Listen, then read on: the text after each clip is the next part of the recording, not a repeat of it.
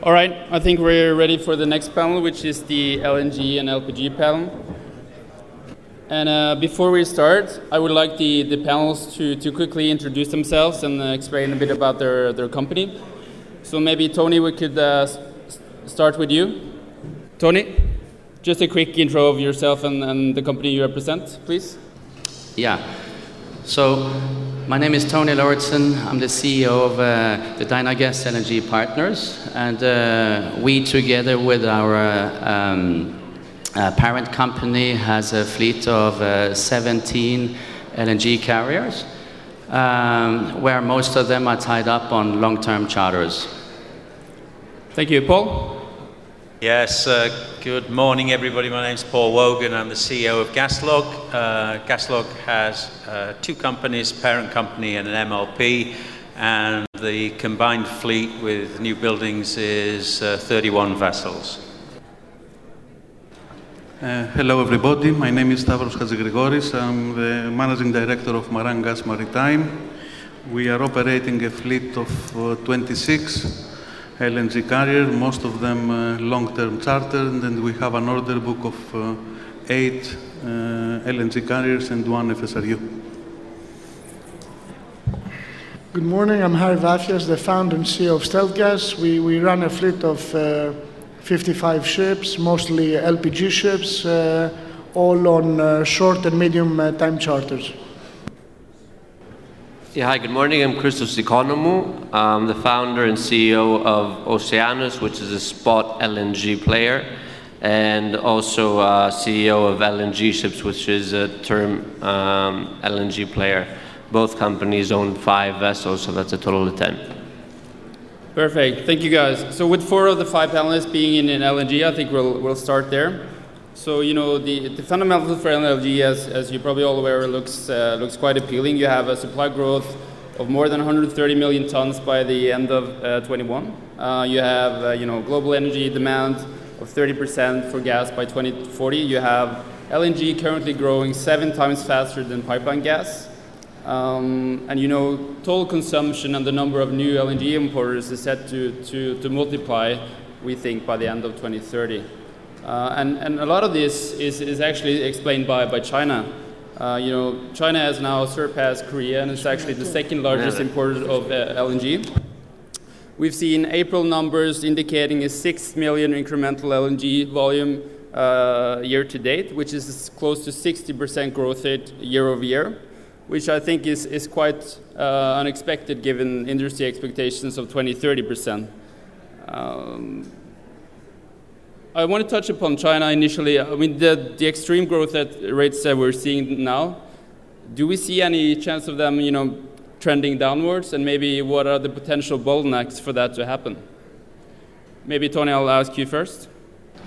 Yeah, thank you for that question. Um, it's very difficult to make a prediction about China and uh, what the year on year uh, uh, of growth will be.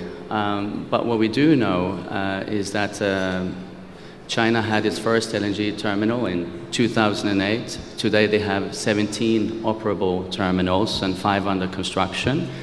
Um, gas is only representing 6% of, the, of China's energy mix. So we believe that with a push for coal to gas uh, in China, in particular for power generation, is very important. Uh, the policy towards coal to gas switch will continue, and therefore we will see um, strong growth in LNG imports in China. Exactly what that number will be is very difficult to predict. Right. Any other ones have a, have a comment on China? Paul, you're fixing a lot of ships to out of the US to China. What are your expectations for, for imports in the future? Yeah, I think if, if you look at China, um, for many years it was the market that was going to come, and I think there's a you know, sort of a mantra that we have is that you tend to underest- uh, overestimate what's going to happen in two years and underestimate what's going to happen in seven years. And if I go back two years, we kept thinking China's coming, China's coming. There's, they have to sort out their pollution problems. They have to uh, swap from uh, coal to gas. And then finally it happened, and it took everybody by surprise, but really it shouldn't have done. but it did, and we were one of them. Um, I think that continues. I think we saw a 46% increase in LNG demand last year in China, another 60%, as you said, uh, Espen, so far this year. I think uh, this is going to continue. Once you've made that change over from these coal burning boilers to gas, you don't go back. Um, I think the pollution problems they've got there are real. I think they need to make this swap over. There was a point last year when President Xi came out of the five year Congress and he said, I think it was in October, said, This winter we will have blue skies in Beijing. And when President Xi says something, it happens, and we had blue skies in Beijing because of the swapping from coal to gas. We're not going back. The rate of expansion is going to continue in China. Pretty confident about that. What about you, Christos, when you visited China? Do you see any potential bottlenecks, you know, either on the regas side or on the pipeline system? I, I think very, very few people are worried about the China rate of growth at this moment, and this will maintain the consumption. On the other hand, the world population is getting uh, uh, bigger and bigger and bigger, and I believe this will uh, enhance the demand for LNG. I see two uh, dangers only. One is if we go back to nuclear, and fortunately, Mr. Trump has not talked about this for the moment. And uh, if there is a serious problem with uh, shale gas. Maybe for you, Harry, I mean, with these numbers is, is very similar to what you saw on LPG back in 2016 for Chinese imports. And now the numbers, you know, growth rates are more in, in the tune of 8 to 10 percent. And we certainly saw there was some, some capacity restraints on, on the import side in China. Do you, do you think there's a read across from LPG to LNG? Um, there's not so much competition because uh, LPG is the first energy source that uh, developing nations use after they stop burning wood.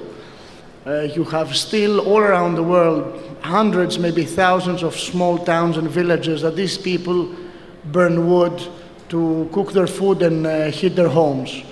So for them, the next uh, step up in the evolutionary uh, process is to buy a gas canister like the ones we use for our barbecues, so we can uh, they can uh, cook their food and heat their homes. So.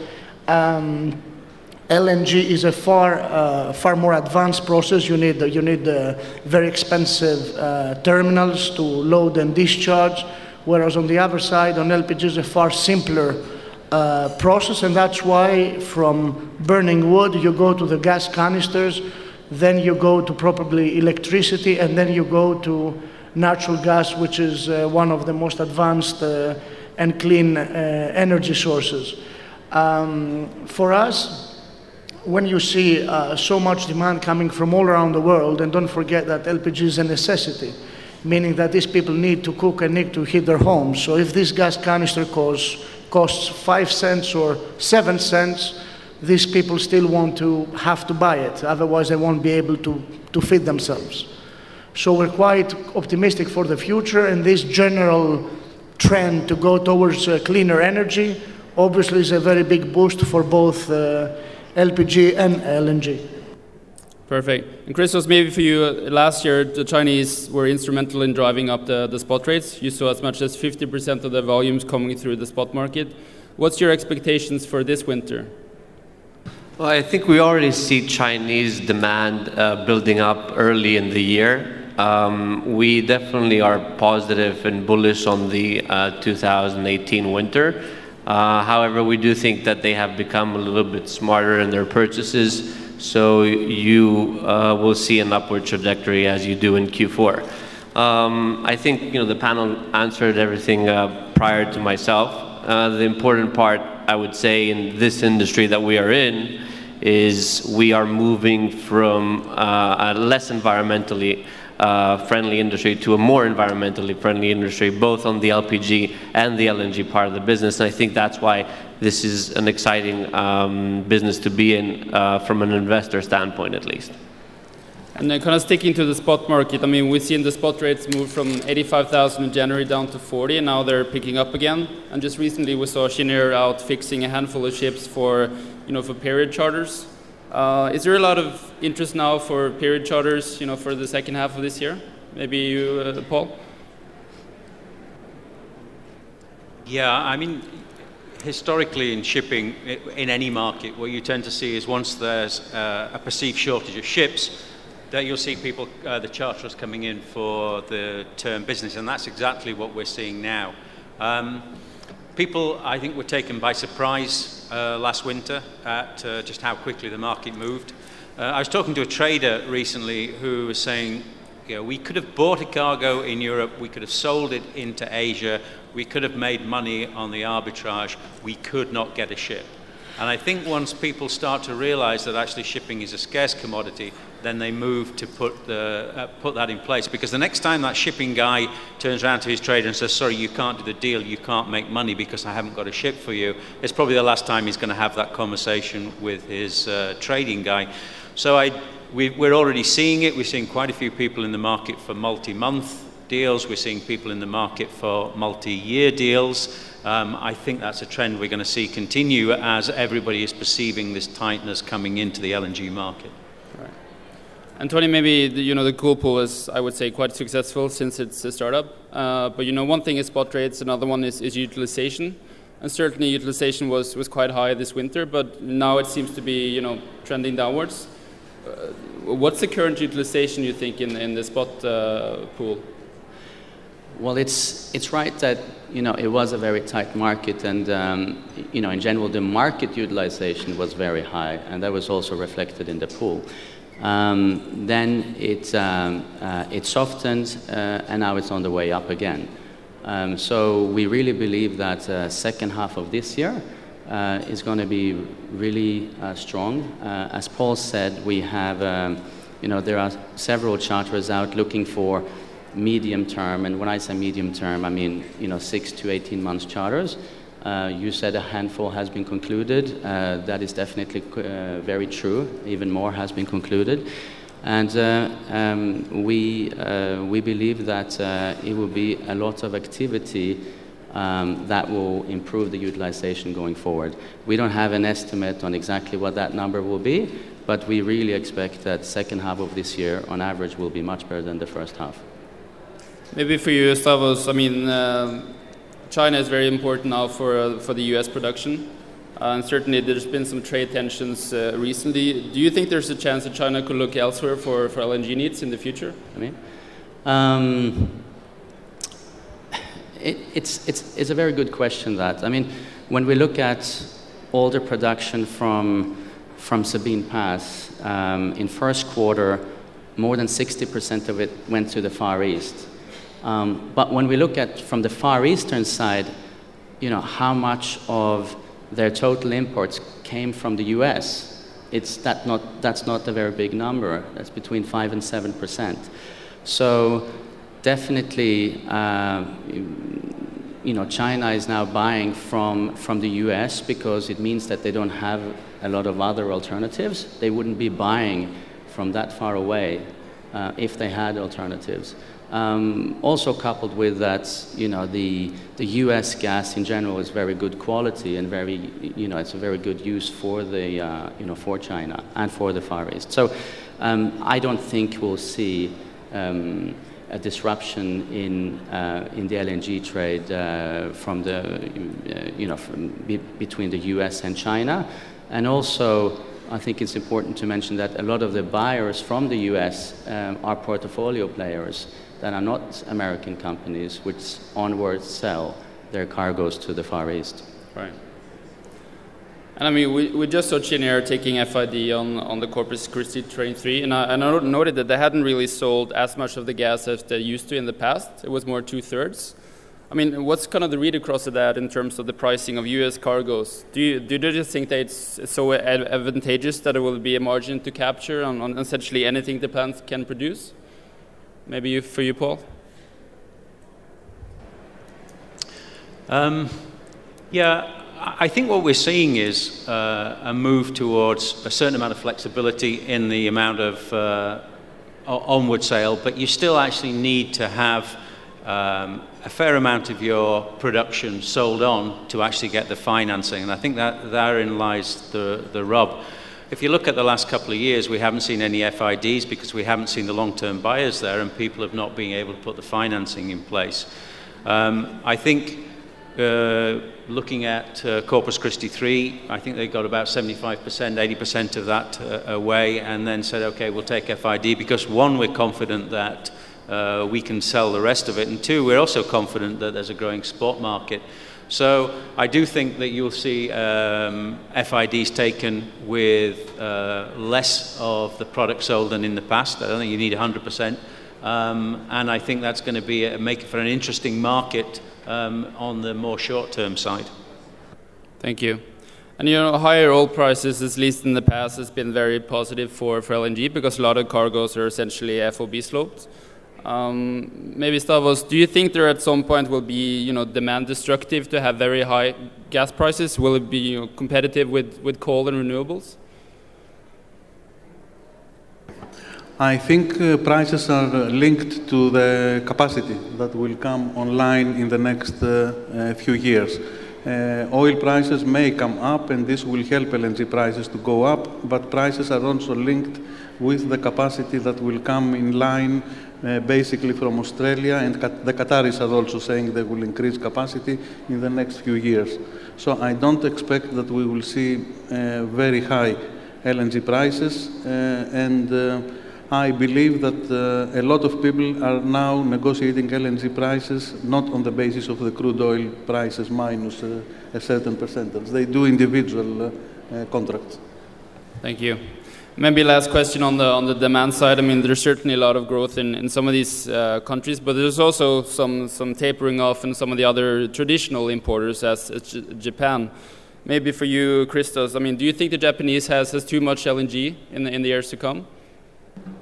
Well, I think that's what the market has been saying until today. What we saw is basically if you have a movement upwards in the pricing of JKM, which is the price that the gas is sold in Asia, that means that demand is pretty much outstripping supply. And I think it's clear from JKM's movement over the last year that that has moved in the right direction for us. So our view is that the incremental capacity that may be uh, um, less from Japan will be absorbed from markets such as China and India uh, in the Far East. Of course, you have the Middle East being the shoulder and incremental demand. So we are confident that that demand is going to pull, uh, whether it goes to Japan or elsewhere. All right, and let's uh, maybe speak a bit about kind of the, the vessel deficit that's been, uh, I think, a consensus you now for, for a couple of years. And Paul, I know you laid out in the capital markets day that you see 35 to maybe 62 vessels being, you know, the market short by the end of 2022. But there's certainly been a lot of orders so far this year. So I wanted to start with, you know, get your thinking on: Are you are you surprised that we're seeing 20 orders or so so far this year? Christos or Paul? Well, I, I was a few of those orders, so maybe Paul should be surprised, but he should answer that question. Um, no, I wasn't surprised. We, we sort of showed a lot what we thought was over sort of a medium term the amount of ships that were needed, but also over the short term and the build out of all the projects that have already taken FID. And you're somewhere between 20 and 40 ships short, depending where the, pro- where the product goes. If it goes from the US Gulf to the Far East, then you need more ships, and that's certainly what we've been seeing. Those projects are building out uh, through 2020 and into 2021. If you don't order the ships now, those ships won't be ready. So I think the market was reacting to the signals that actually we needed some ships uh, for the projects that have already taken FID and are definitely going to be um, uh, producing products. So I wasn't surprised to see uh, so many.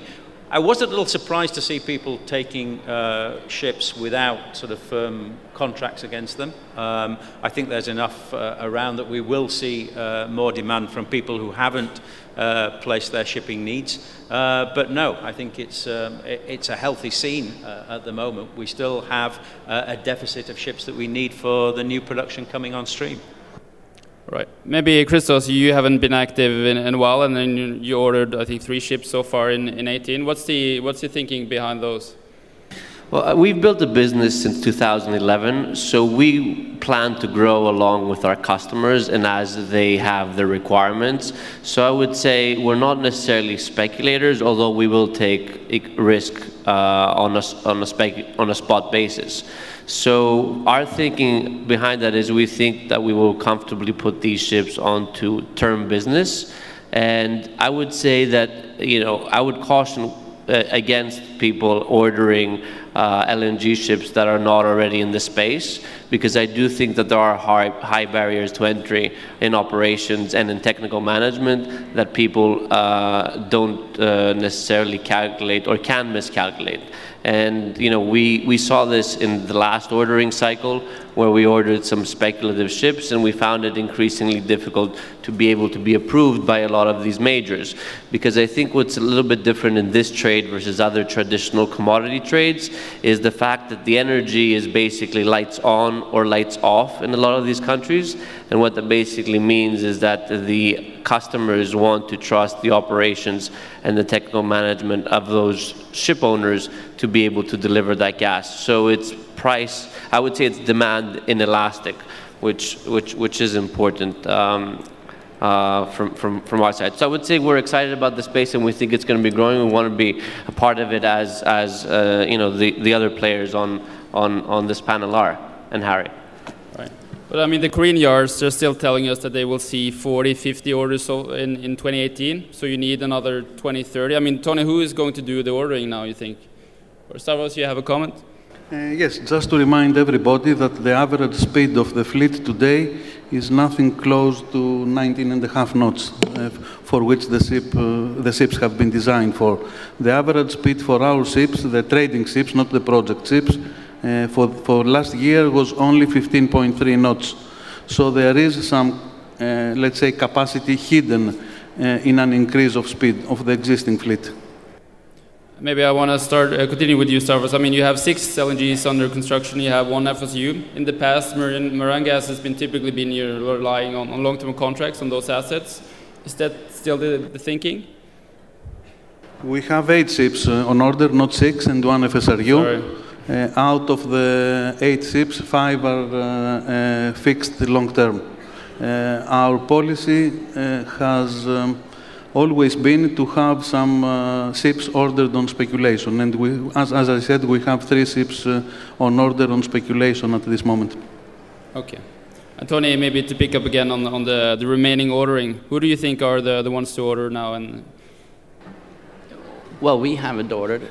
so um, it's difficult to say. Um, I think we'll see a blend of speculative orders and, uh, and against fixed contracts. Uh, we would you know, from, from our point of view, um, it's, it's quite difficult because, you know, LNG is recovering. Um, so uh, if you, I mean, the, uh, let's say the orders that we have seen against fixed contracts, the economics in it, at, you know, at least what we've heard, are not that great. Um, and the periods are not that long. Uh, so if you fix at marginal rates for five to seven years, well, then you have a lot of residual risk. So then the question is, where is technology today versus that technology risk? And in Dynagas, we're not entirely comfortable with that. We think that we have seen a tremendous change in technology during the last 10 years, and it hasn't stopped. It's still going on. Um, the ship that you order today is not necessarily the ship that you'll order two years from now. So um, until the market improves in terms of um, period and uh, income on those vessels. Um, you know, we, we are not there to, uh, to order speculative right now. We, you know, we'd rather wait to see what happens with technology until it's more mature. And uh, unfortunately, the charter rates are just too poor to justify a five to seven year fixed deal. Right, and maybe speaking on technology, I, I think the industry still seems a bit divided in terms of XDF versus MEGI. I mean, what's the experiences so far with these vessels? Has there been, you know, one better than the other one, or maybe for you, Paul? Um, I can't really uh, comment on MEGI because we haven't uh, used uh, MEGI engines. We have three XDF vessels which have delivered to us this year and um, all performing very well, uh, both from a technical point of view and from the consumption point of view. So we're really pleased with the decision we made uh, to take uh, to take XDF engines. Just as an aside, I hope uh, both sets of engines work because the worst thing that happened, I think, for the LNG shipping industry was we had one manufacturer really manufacturing the TFDE engines, and, and when you have a, uh, a monopoly, it's never good for an industry. So I have, we haven't used uh, Megis. Um, I, I, know that uh, Stavros has, so maybe got some comments on that, but so far we're very pleased with uh, the performance of the XDF engines. Stavros, maybe you have, uh, can share some opinions on the, on the Megis you have? Uh, we don't have a Megi vessel delivered uh, so far. Our original delivery was for two years ago, but we managed to place into the LNG uh, slots VLCC vessels. So our first delivery is 1st of July. We did have the gas trials of uh, the first vessel. Uh, it went okay. Our specification is not the standard Megi specification because we have two high pressure compressors instead of one, and we have a full reliquefaction system instead of a partial one. Uh, so far, for the gas trials, everything went okay. For me, the biggest advantage of the Megi engine is uh, the better performance, especially in the liquid mode. Uh, and uh, personally, I consider MAN uh, a, a, a, more reliable engine. Uh, the biggest disadvantage of Megi is the complex uh, gas supply system and the high pressure of 300 bar.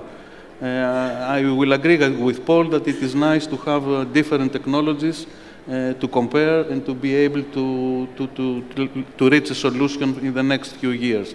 I don't expect, although we have a, a, very rapid uh, technology development in the LNG market. Within 12, 13 years, we went from steam to uh, diesel electric and from diesel electric to slow speed Megi or XDF. We have seen developments in the cargo containment system. Everything is moving there. And we have seen developments in the reliquefaction uh, sector. Uh, it's a lot of technological uh, developments in a, in, in a short space of time. Christos, when you look at the, the Newbuild quotes now, I mean, they're up, but they're not up in the same magnitude that maybe you see on the VLCCs and, and the tankers and containers. Why, why, why do you think that is? Are you talking about the market reports, uh, the physical market, or the capital markets reports? Uh, talking about the new builds that are being ordered. I mean, essentially at 185, and maybe you know, at the end of last year, you were shaving off 10 million. But you know, in percentage terms, it's still below what we've seen on some of the other segments. Sure. I mean, we do expect the yard prices to increase over time. The reasoning behind uh, no increase to date, um, I do not know. You have to ask the uh, the yards. Uh, however, I would say that the direction on the yard prices should we, should be upwards, um, and you know it should follow the the market direction. Until now, the LNG market has not proved to live up to expectations because expectations were very high. So I think, you know, assuming that you see a bump on the physical side of the business, which would translate into higher rates, you should see the uh, value of the new buildings translate uh, and correlate to that as well. Hope that answers your question. Thank you. You know, and lead time for LNGs has typically been 30 months and, and more. Um, how many vessels more do you think we can have for 2020 deliveries? Maybe you, Tony? How many more orders? How many uh, that can be delivered in, in 2020 if they're ordered now? Oh, um, in 2020, uh, I guess if you order today, you can get something on the very back end of 2020. So, I don't know, um, 15 vessels? No, 10? Okay. you know, I think we have to ask the yards about that. And I said we, you know, we're holding off for now. So uh, I think, you know, Paul and Christos and the others are the best to answer that. Okay, perfect. And we have four minutes left. Is there anyone in the audience that have questions for our um, panels?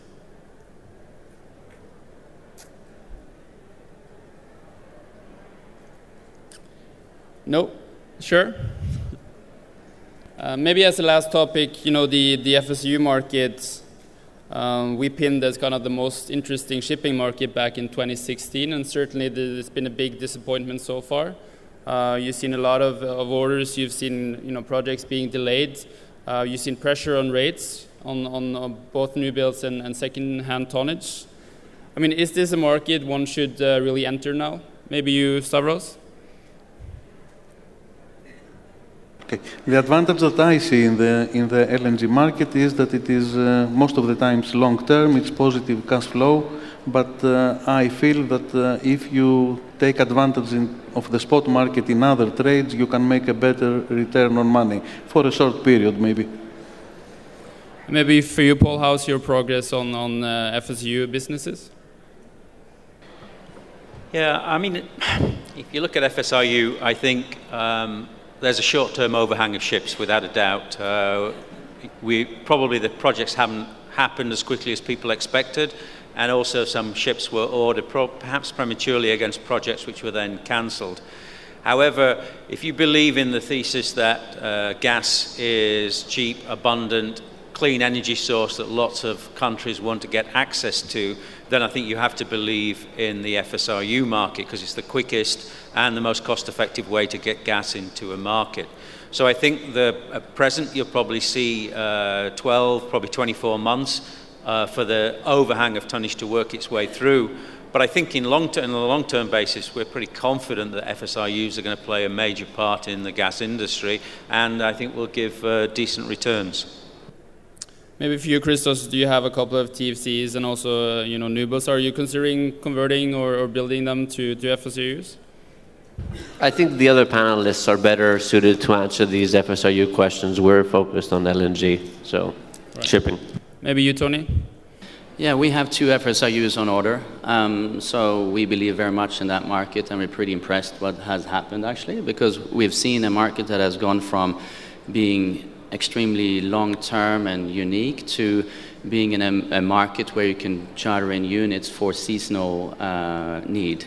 Um, so, you, you know, obviously that's the, that's very interesting. Um, we have um, carefully made a design to uh, accommodate exactly this change in the industry. Uh, so, for example, our vessels are tailor-made for a dual purpose, so they can be uh, used as, as uh, efficient LNG carriers without any real handicap. So they twin skeg with 19 and a half knots, and they're extremely versatile on the regas side as well. So they're open loop and closed loop and combined loop, etc. So we feel that the market is going in a direction where, yes, there is less of this long-term uh, permanent installations uh, for FSRUs. Uh, so it's important that you try to incorporate that uh, in the ship's design. Right. Maybe final question for you, Paul. I mean, you're spending significant capital for some of the TS, TFDs to build uh, the reliquefaction plants. Can you kind of walk us through the, the economics on, on those? Uh, I've got 21 seconds, so I won't take you through the uh, economics as such, but what I will say is it's all about unit freight costs. Uh, what uh, customers want is to have very safe, very reliable shipping at a low unit freight cost. Putting on the reliquefaction uh, on the existing TFDEs with the uh, boil-offs that we have makes those ships much more attractive in terms of the unit freight cost for the customer. Uh, when you look at that on a sort of return on investment payback period, then putting those uh, reliquefaction plants on makes sense for those ships. Perfect. With that, uh, thank the panelists for further attendance. Thank you.